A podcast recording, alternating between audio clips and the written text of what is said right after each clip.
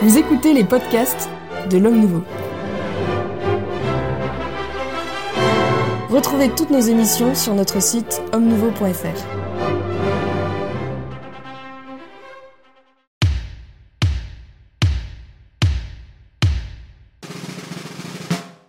Bonjour à tous, bienvenue dans ce nouvel épisode du Club des Hommes en Noir euh, qui sera consacré aujourd'hui au synode sur le synode. J'avoue que pour ma part, c'est une appellation qui me laisse un peu euh, interrogatif, mais je vais, comme euh, tous ceux qui nous regardent, être éclairé par euh, nos invités de ce jour. Euh, l'abbé Cellier, bonjour monsieur l'abbé. Bonjour monsieur et bonjour à tous les auditeurs. L'abbé Gelfucci, monsieur l'abbé bonjour. Merci d'être à nouveau présent avec nous. Le père Michel Viau, Bonjour. un fidèle d'entre les fidèles, et notre laïc de l'étape, Guillaume de Tuelois. Merci beaucoup, euh, Bonjour Philippe, Guillaume, bonjour également, d'être euh, présent. Alors oui, j'avoue que euh, quand j'ai appris que le prochain synode allait être sur le synode, euh, j'ai été quelque peu, euh, quelque peu surpris, donc vous allez euh, certainement nous éclairer. Alors pourquoi est-ce qu'on en parle aujourd'hui? Parce que la, la première phase, parce que ça va se dérouler quand même dans le temps, ça s'inscrit dans le temps. Trois ans, me semble-t-il. Euh, voilà, il y a, il y a, il y a trois, il y a trois ans, hein, ça va déboucher en 2023. Euh, donc la première phrase s'ouvrira le, le 9 octobre, euh, 9 et 10 octobre prochain à Rome, et ensuite le 17 octobre dans les, dans les églises euh, particulières, comme on dit, euh, comme on dit maintenant. Euh, le, texte préparatoire euh, à ce, le document préparatoire, voilà, à ce, à ce synode, euh, je vais un peu lancer la discussion euh, comme ça, nous dit que l'objet de ce synode, c'est la synodalité et c'est aussi, en même temps, sa, méthode. Euh, et par ailleurs, et par ailleurs euh, on en parlait la semaine dernière, le pape François, lorsqu'il s'est exprimé devant les, les, jésuites euh, en Slovaquie, a déclaré ceci il n'y a pas d'alternative à la synodalité dans l'Église. Et on sent bien d'ailleurs dans le texte préparatoire que euh, on, on- on veut inscrire cette synodalité comme quelque chose euh, de décisif et de permanent euh, dans l'Église. Alors la synodalité, et j'ai envie de vous, me tourner vers vous, euh, Père Michel euh, à, à plusieurs titres, mais euh, d'où est-ce que ça vient ce, ce- ce- Oh, bah, je crois que c'est relativement ancien, mais en tout cas chez les protestants, effectivement, c'était c'est monnaie courante. Un protestant qui lit ça, euh, il pense tout de suite à des choses bien précises. Ça fait partie de la vie même des églises, des églises de la Réforme. euh, avec tout de même, ça pose quand même certains problèmes, parce que ça implique dans le protestantisme la présence de laïcs.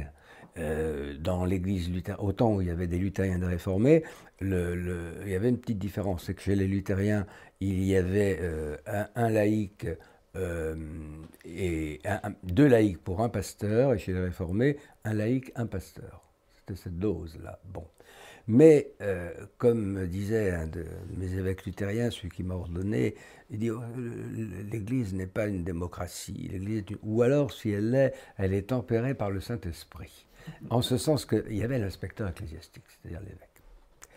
Et d'abord, il y avait une discipline, moi je l'ai vu, c'était pas écrit, hein, c'était pas écrit. Euh, d'abord, quand il prenait, il prenait la parole générale en dernier, parce qu'on prenait jamais la parole après lui. Personne. Et ensuite, euh, si euh, ça déraillait sur des questions doctrinales qui allaient en dehors des confessions de foi, il rappelait la confession de foi et c'était terminé. Bon, mais j'ai vu les choses se dégrader rapidement.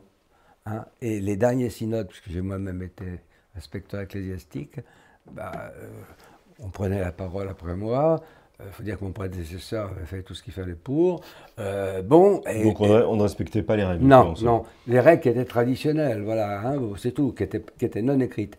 Donc, et alors, un jour même, je leur, je leur ai dit un peu par défi, au fond, vous voteriez à la majorité des voix euh, que la Trinité est incompréhensible, ou qu'on ne va, plus baptiser au nom du Père, du Fils et du Saint-Esprit, parce que le mot Père, n'est-ce pas, heurte les dames et que ça fait machiste et qu'il faut mettre autre chose, puisque ça va se faire dans certaines églises de, de- de De la fait, Réforme. ouais. Et nous les avons prévenus euh, nous catholiques, lâche pas, que nous ne reconnaîtrions pas leur baptême s'il n'y avait pas le mot Père de prononcer. Euh, ben, à la majorité des voix, vous pourriez y voter ça. Alors, vous comprenez, il faut déjà délimiter le champ d'action d'un synode. Or, il faut savoir que dans le passé, l'Église catholique, justement, a condamné le richérisme Hein, euh, qui, était du XVIIe siècle, hein, qui était lié avec tout le mouvement janséniste, et que c'est une des causes aussi de la condamnation de la constitution civile du clergé. Hein. Mais le, document préparatoire vous répond en quelque sorte, puis il dit la consultation du peuple de Dieu n'entraîne pas que l'on se comporte à l'intérieur de l'Église selon des dynamiques propres à la démocratie, basées sur le principe de la majorité. Voilà, nous sommes bien d'accord. Nous sommes bien d'accord. mais en revanche, il vous appelle, enfin, il nous appelle tous, euh, et les évêques ont déjà mis en branle dans l'ambiance cette. Euh, ils nous appellent tous à la conversion et synodale. Oui. Euh, mais encore une fois, on ne voit pas très bien. Mais c'est pour ça qu'il faut être précis. J'ai tenu à dire ça dès le début, et je sais bien, parce que je l'ai lu le texte que c'est dit, mais regardez, c'était traditionnel dans le protestantisme pendant des siècles et ça a quand même cassé. Parce qu'à la longue, les gens, voyant qu'ils étaient réunis, et puis, euh, bon, euh, il y a des groupes qui se. On peut faire passer par des groupes de pression beaucoup plus de choses dans une assemblée qui est délibérative et non pas consultative que par la, décision hiérarchique. C'est d'ailleurs l'impression que j'ai eue en lisant ce texte, c'est qu'en en fait, il y a tout un, discours. Euh, euh, pardon, mais dans une espèce de charabia euh, très actuelle, et en même temps, on, a vraiment l'impression que tout est défini d'avance, qu'on sait très bien vers quoi l'on va, et que c'est un, ça donne l'impression d'un d'un bah, renversement.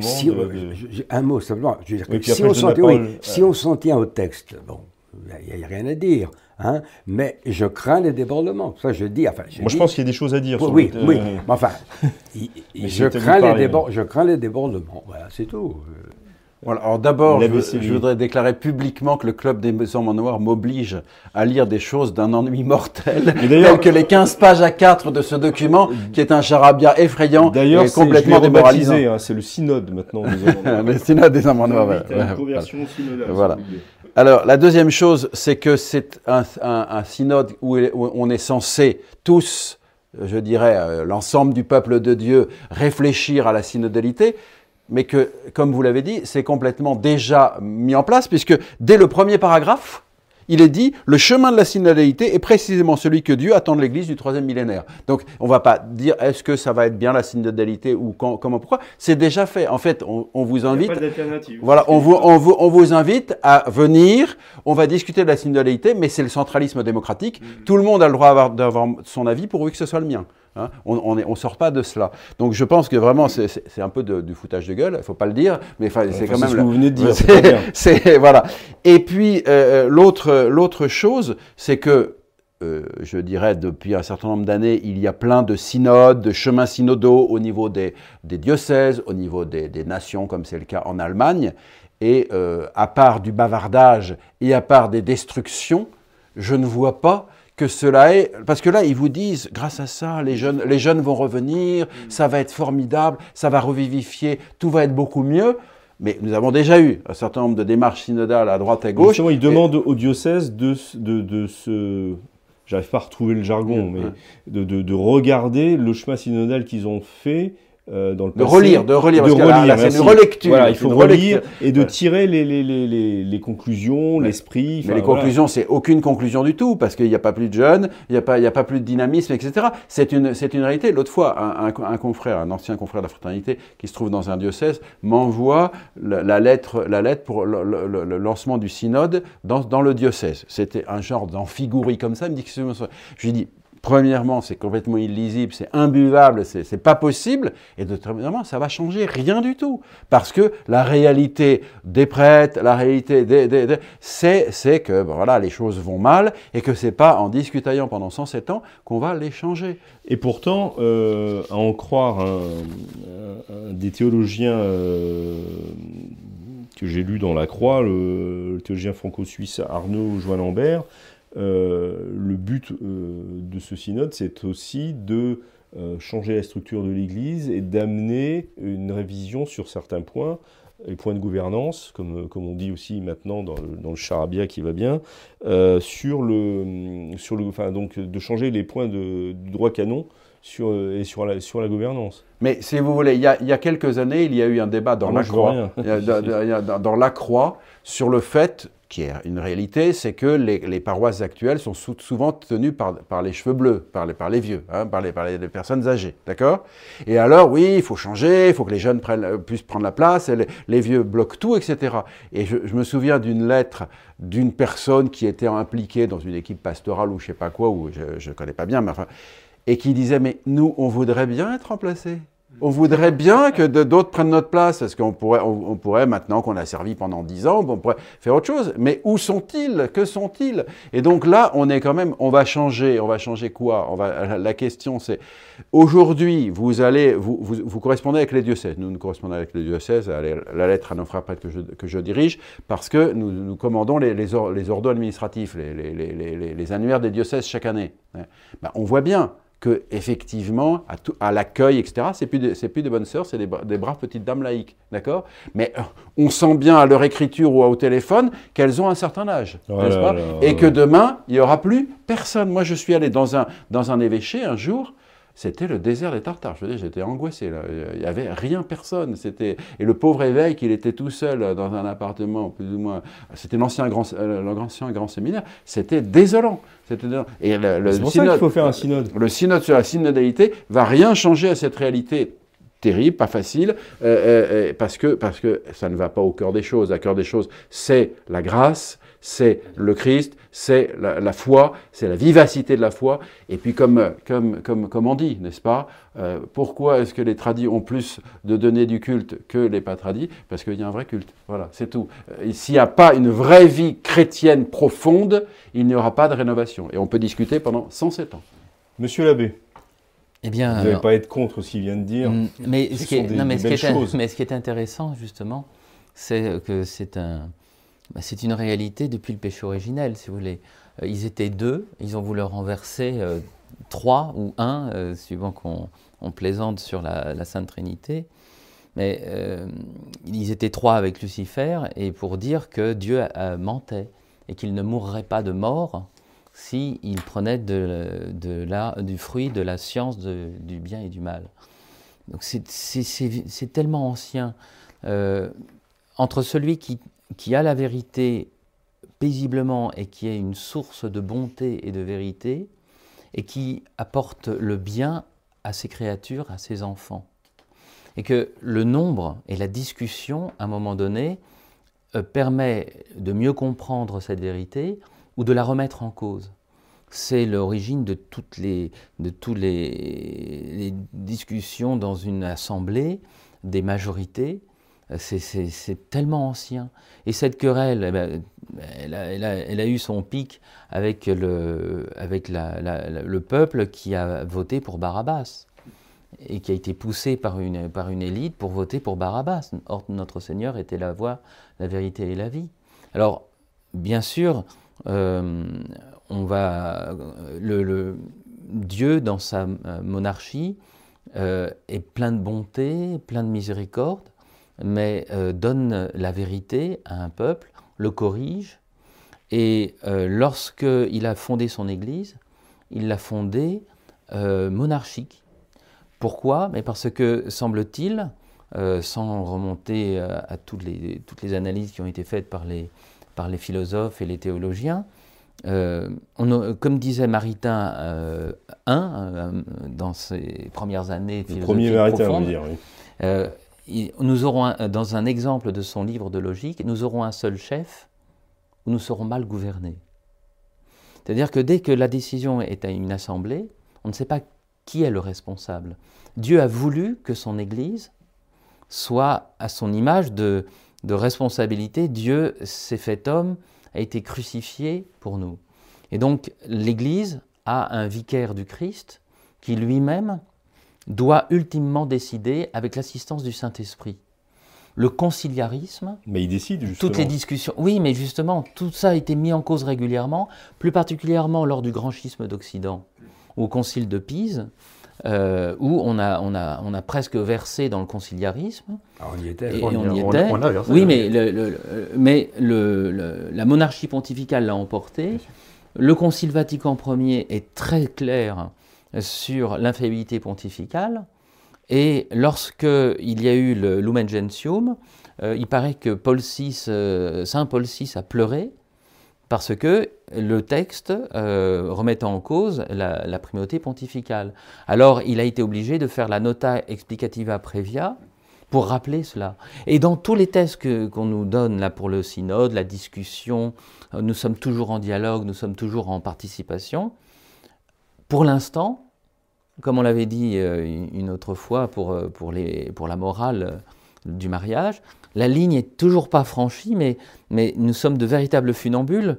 C'est-à-dire que nous allons laisser à des synodes locaux, à des conférences épiscopales, des pouvoirs toujours plus importants, mais à chaque fois, il y aura la phrase d'une autorisation pontificale ultime qui sauvera mais de- de- de toute façon du refus de la, du droit divin qui est d'une une, Église catholique qui est, euh, dont le chef est le responsable devant Dieu.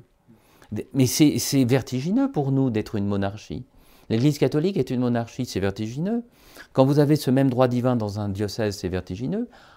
Euh, si l'évêque si l'évêque est mauvais, si le pape est mauvais, un Borgia, il invitait ses convives et il leur donnait des plats empoisonnés.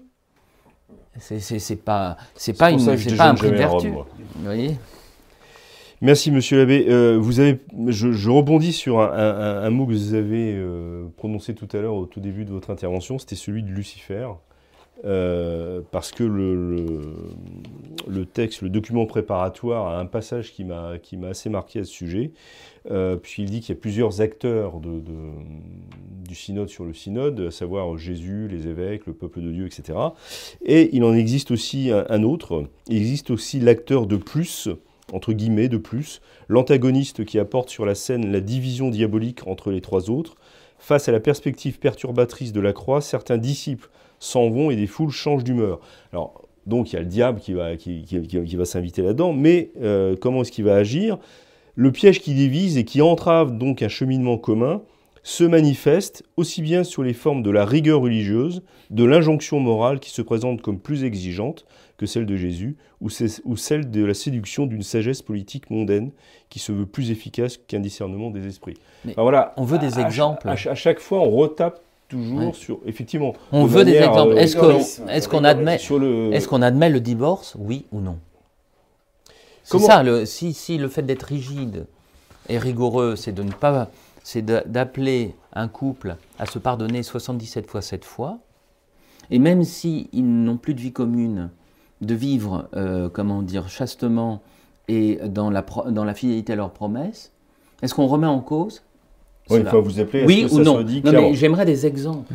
Parce que d'être insulté de tout le temps, d'être rigide, d'être, de, de jeter pierre aux autres, je voudrais le savoir. Bah, le, il est clair que dans le texte, le, Il n'y a pas d'exemple. le cléricalisme, pour, pour rebondir sur oui, euh, c'est l'ennemi. Oui, mais, effectivement. mais ça- Je, vou- je voudrais qu'on entende un peu euh, Guillaume de Tuelois. Euh, J'avais envie de l'interroger sur euh, l'une des, des- des premières phrases de ce de document préparatoire où il est dit euh, explicitement cet itinéraire, donc l'itinéraire euh, synodal qui s'étend sur plusieurs années, qui s'inscrit dans, euh, s'inscrit dans le sillage de l'Argianamento de l'Église proposé par le Concile Vatican II. Donc on est en fait, euh, selon ce qu'on nous dit, dans la suite de Vatican II, c'est une application concrète euh, et du Concile. Ce, qui- est certain, c'est que la partie la plus radicale euh, du conciliarisme, euh, pas au sens euh, théologique du mot, mais au, sens de ceux qui ont travaillé au texte du Concile Vatican II, la partie la plus radicale, je pense à Ranner, à Congar, à quelques autres, cette partie-là a d'une certaine façon arraché à Paul VI, qui était très consentant d'ailleurs, l'idée que ce concile ne serait jamais achevé et qu'on aurait un synode pour le maintenir euh, en, action. Évidemment, euh, la, constitution divine de l'Église a fait que pour l'instant, le synode a toujours été une assemblée consultative. Manifestement, il y a une tentation très forte en ce moment euh, pour que ça devienne autre chose, et donc en particulier qu'on en finisse avec la monarchie pontificale.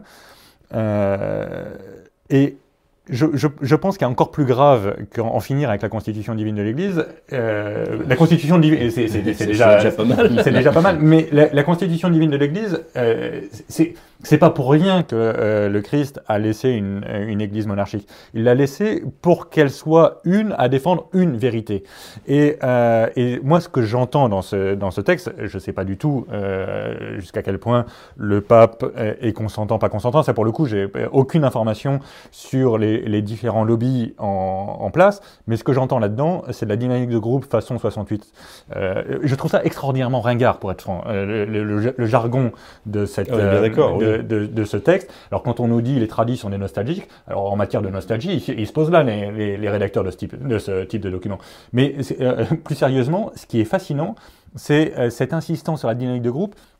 Là, je le disais tout à l'heure, ce, passage, le but du synode euh, n'est pas de produire des documents, mais de faire germer des rêves, susciter des prophéties et des visions, comme, si on pouvait susciter des prophéties en mettant euh, trois personnes, enfin c'est euh, faire fleurir des espérances, stimuler la confiance, bander les décisions, etc. Donc en français normal, ça veut strictement rien dire. Mais en revanche, il y a une dynamique là-dedans. Et la dynamique, c'est, on le voit très bien dans le synode allemand par exemple, la dynamique c'est Évidemment qu'aujourd'hui, on ne peut plus tenir le discours qu'on tenait il y a 50 ans sur la fidélité dans l'arrière. On ne peut plus.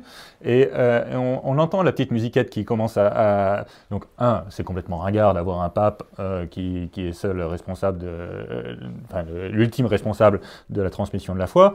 Euh, et, deux, évidemment, la moitié des dogmes sont complètement ringards et il faut les oublier. Sauf que la plus petite observation sociologique, je ne parle même pas de théologie, là, la plus petite observation sociologique montre que c'est l'exact inverse qui marche.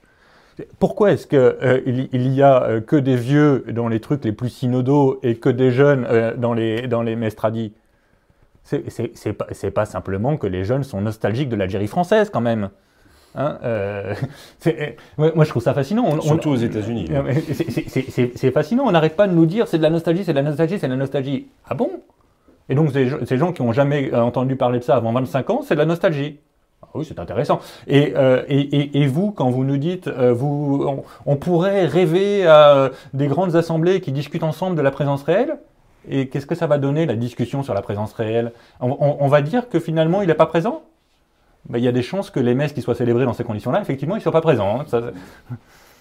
Oui, écoutez, moi, je, vous ai vu réagir, mon père. Oui, parce que tout, tout, de même, nous avons, nous avons quand même l'histoire pour nous, et on ne peut pas faire fi de l'histoire dans l'Église. Bon, le, cette affaire, euh, cette, cette, cette, affaire de, de, réunion, de, de, synode, de synode, bon, mais c'est une vieille histoire qui, euh, qui, qui, remonte, qui remonte au Concile de Constance, hein, euh, en 1417, quand on l'a imposé à Martin V, il a bien été obligé de dire oui, parce que qu'est-ce que il y avait trois papes qui s'étaient excommuniés les uns les autres, euh, avec les pays qui les reconnaissaient. Il fallait bien sortir de cette ambiguïté, et l'empereur a convoqué ce concile, et il fallait une signature de pape. On a pris celle du, plus horrible des trois, et il a accepté de signer, c'est le fameux Jean 23.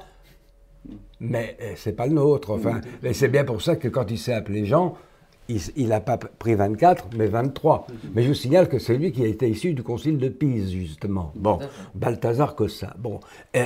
Et, qu'est-ce que vote ce synode? Fréquence. Le, mot est intéressant. C'est-à-dire que obligation pour le pape de réunir régulièrement. Tous les cinq ans. Voilà, fréquence. Bon, et heureusement que son, euh, son successeur euh, euh, ne l'a pas fait. D'abord, il, il, a fait ouvrir le concile à Bâle par un de ses représentants. Puis après, il a dit, vous allez venir à Ferrare parce que je reçois le patriarche de Constantinople et puis il veut être près de la mer pour le cas. Bon, puis c'est bon. Mais cette discussion, elle a duré longtemps.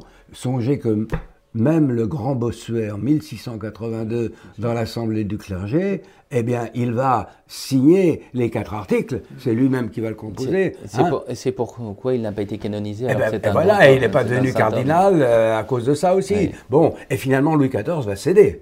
Parce que l'envoyé du pape dira euh, à l'ambassadeur euh, de France, mais alors, si les États généraux mettent en minorité le roi, qu'est-ce qu'il va faire? Voyez-vous? Donc c'est un vieux débat. C'est un vieux débat. Et je crois que euh, sur le plan théologique. Mais c'est eh un ben, vieux débat qui va conduire à rien, c'est ce que vous Ah bah dire non, non, pas du tout. Mais j'espère qu'il y a... Moi, je- je- si je suis encore de ce monde, euh, mais il y a d'autres théologiens qui pensent heureusement comme moi, l'Église est de constitution hiérarchique et de droit divin. Et, et cela, ce n'est pas Constantin qui l'a inventé, c'est dans le Nouveau Testament. Hein, alors qu'on ne nous ne bassine pas avec l'église constantinienne ou l'église de la féodalité calquée sur la société civile. C'est révélé, ça fait partie du révélé, on ne peut pas y toucher. De même qu'on ne peut pas toucher à Vatican I et à Pastor Eternus. Donc on n'a aucune raison de nous inquiéter. Non. Non, c'est Sauf que ça, que va bien. détruire dans les faits, si vous voulez. Le- le- L'Église ne peut Oh, pas mourir, l'Église est ne peut, ici. ne peut pas Mais la mourir, zizanie- mais beaucoup, mais beaucoup de, de fidèles et de, et de Peuvent prêtres le faire. peuvent, peuvent Mais perdre la c'est aux foi. théologiens à élever la voix et à dire non, Voilà. non, Mais justement, au sujet, vous des, ne pouvez pas, vous, vous ne pouvez pas. Oui. au sujet des théologiens, il y a, il y a- il y a- il y a deux, euh, il y a deux théologiens euh, francophones, à défaut d'être français. Mm. Euh, euh, c'est Christophe Théobald et Gilles Routier qui sont membres de la commission théologique euh, du synode romain et qui visiblement euh, sont des noms à vous qui vous disent, euh, qui vous disent quelque chose. Hum, Théobald, oui. c'est- Voilà. Et c'est pas, c'est pas, pas un hasard si on les retrouve là. Oui, oui, bah, ils sont complètement, ils sont complètement dans le, dans le progressisme de plus échevelé. C'est, c'est, c'est, voilà, c'est, c'est- ce, sont, ce sont des gens qui, qui poussent à la roue dans ce sens-là, dans, dans un sens de dissolution de, de, de- des réalités. Oui, mais il faudra qu'il nous ecclésiastiques. explique devant le peuple de Dieu. Et d'une manière, euh, il faudra un débat là-dessus, puisqu'on est pour le débat. hein. Eh bien, jouons la carte du débat. Il faudra qu'on nous explique Enfin, par pour le quel. débat entre, entre personnes choisies. Euh, Non, non, non, non, non. Ah, ben, Ah, bah oui. Je regrette, Mais- bah oui, en tant que prêtre, nous, avons- le droit Mais en tant que prêtre, nous avons le droit, le- nous avons le droit à la parole, et il y a des évêques aussi qui ont, donc, enfin, en tant qu'évêques, ils ont le droit à la parole. Nous avons tout de même des textes. En- en- au nom de quoi est-on autorisé à modifier Pastor Eternus, la Mais décision ce n'est de pas possible. C'est pas possible. Mais, On est euh, plus Non, mais de toute façon, ce qui est paisible, Voilà. c'est euh, bah, au-delà de ce qui est écrit, c'est euh, justement euh, la Sainte Écriture et les traditions. Et, et les portes de l'enfer ne prévaudront jamais contre l'Église. Et donc, lorsque le Christ euh, a choisi Pierre euh, et qu'il l'a confirmé en, en lui demandant à trois reprises, comme il avait renié trois fois, si vous voulez, le, euh, ce n'est pas de la nostalgie, ce n'est pas une admiration de, de la basilique Saint-Pierre, que tout cela soit, soit manifesté, que, qu'on représente partout les clés de lier, de délier. Euh, c'est simplement le, euh, ce, magnifique titre qu'aucun pape ne pourra euh, remettre en cause, même s'il le met pas, si, même s'il l'écrit comme ça. Il, il est successeur de Pierre, il est vicaire du Christ. Or, le Christ ne- n'a pas demandé à ses douze apôtres de temps en temps qu'est-ce que vous en pensez? Mais par contre, euh, la prudence, un, chef, euh, vous voyez, c'est le 15 septembre 65 qu'a été créé le synode romain. Le synode romain, c'est quoi? Ce n'est pas un synode diocésain, ce n'est pas un concile local ou régional, c'est des évêques du monde entier qui vont se réunir, donc euh, chemin commun, synode, et qui vont discuter d'un point important dans l'Église. Là, on va discuter de la discussion. Et en plus, on, on élargit, Mais, on mais, à la fin de cette discussion, ce qui est derrière, bien sûr, c'est de savoir est-ce que la discussion peut aboutir à des décrets, à des décisions, à des faits. C'est cela ce qui est intéressant.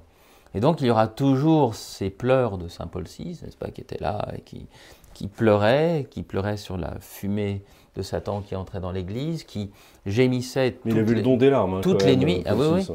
Mais il hurlait euh, la, la nuit. Les, les gardes suisses ne voulaient pas euh, garder les appartements pontificaux parce que Paul VI hurlait la nuit. Puisqu'ils avaient peur. Mais, mais parce qu'il souffrait énormément. Peut-être que c'est pour ça qu'il a été canonisé finalement, puisque à la fin de sa vie, il a profondément souffert de ce qui se passait. Je l'ai Donc vous- vu, vous êtes je en train l'ai de nous vu dire- des visus de euh, quelque temps avant sa mort. Oui. C'était frappant. Ah, C'était frappant. Donc c'est c'est le martyr de son propre pontificat, c'est ce que vous êtes en train de nous dire.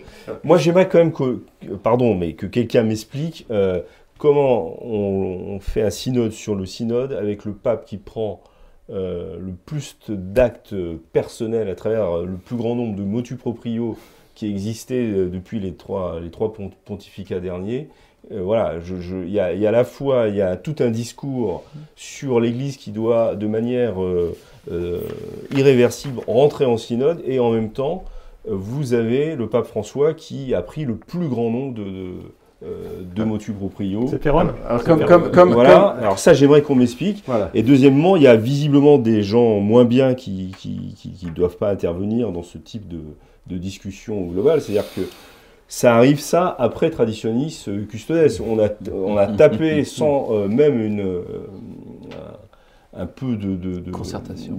Non, non, même pas. Je de parle même miséricorde. de miséricorde euh, sur ceux sur lequel on, ta- on, on tapait. On a exclu, on est en train d'exclure un certain nombre de, de prêtres, mais de fidèles au- aussi. Et on vous dit, tout le monde est invité à discuter.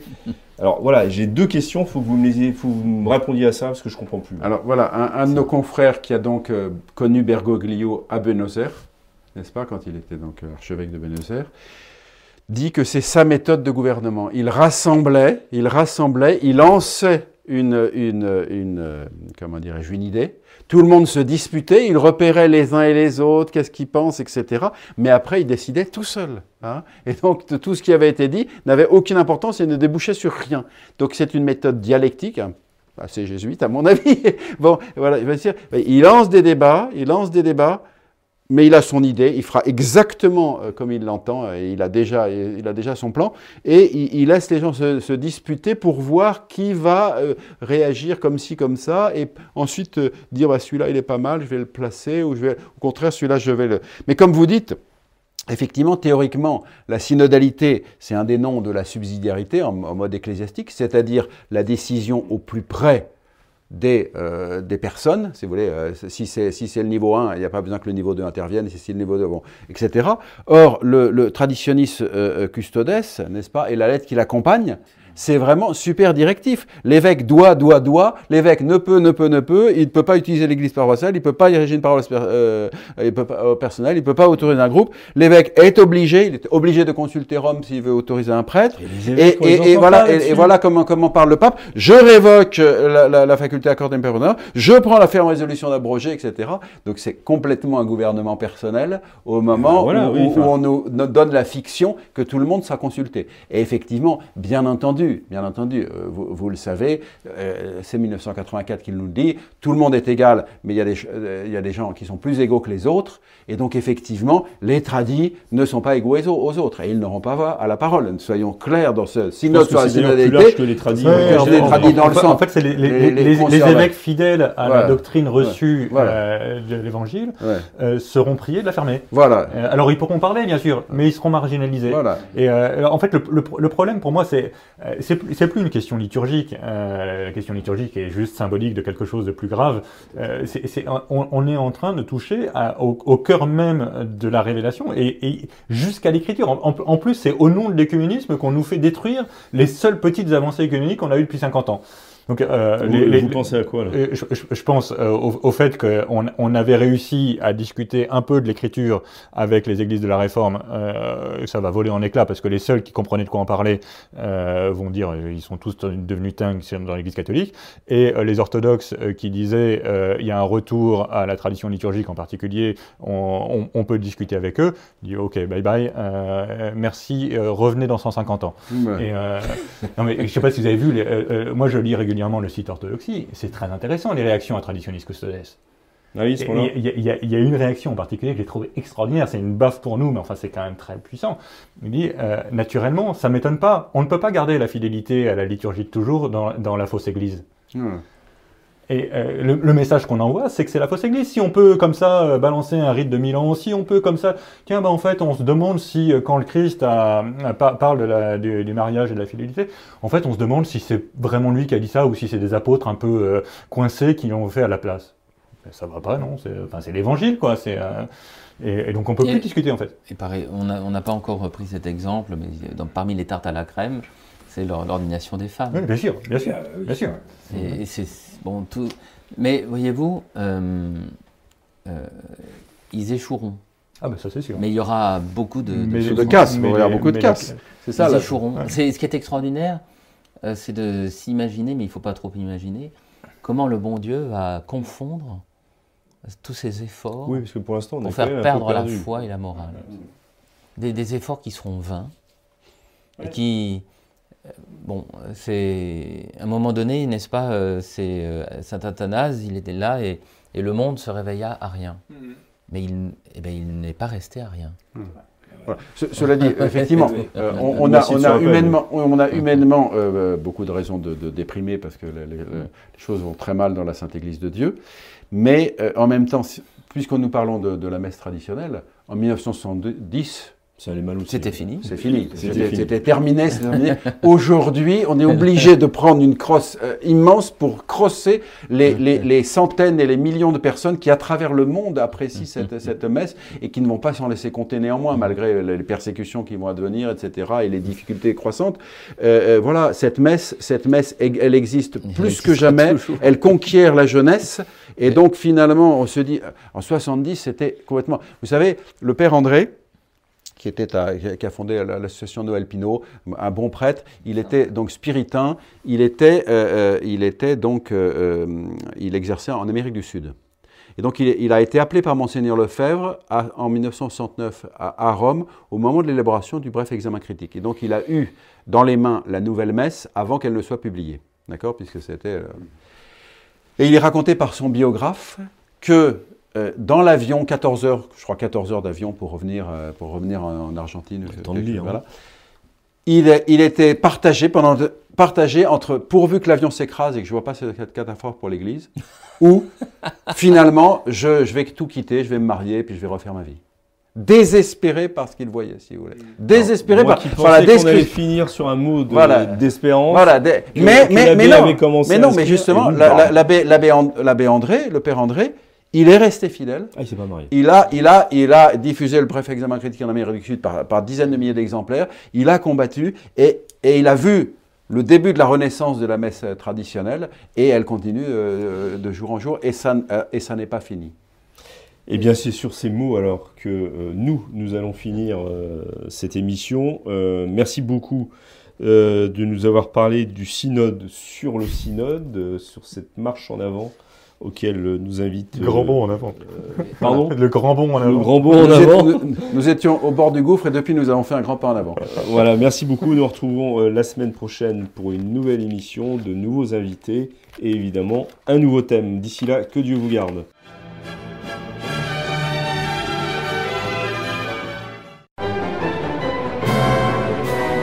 Merci d'avoir écouté ce podcast de l'Homme Nouveau. Si vous souhaitez soutenir nos émissions, rendez-vous sur l'onglet Faire un don de notre site homme-nouveau.fr.